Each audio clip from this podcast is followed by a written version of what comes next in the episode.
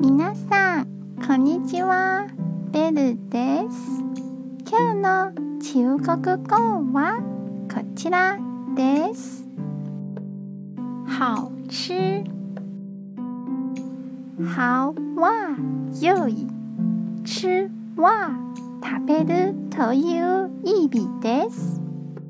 二つを合わせて好吃で美味しいという意味なります。好吃に質問の「ま」をつけて「好吃吗?」と言えば「美味しいですか?」になりますよ。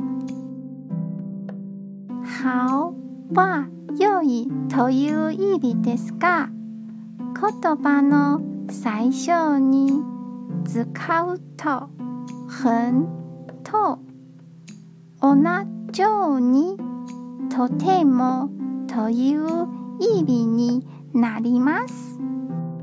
なので「好好吃」と言えばとても美味しいという意味になりますよ。好吃，好好吃。美味しいものを食べた時に使ってみてくださいね。では、良い日をお過ごしください。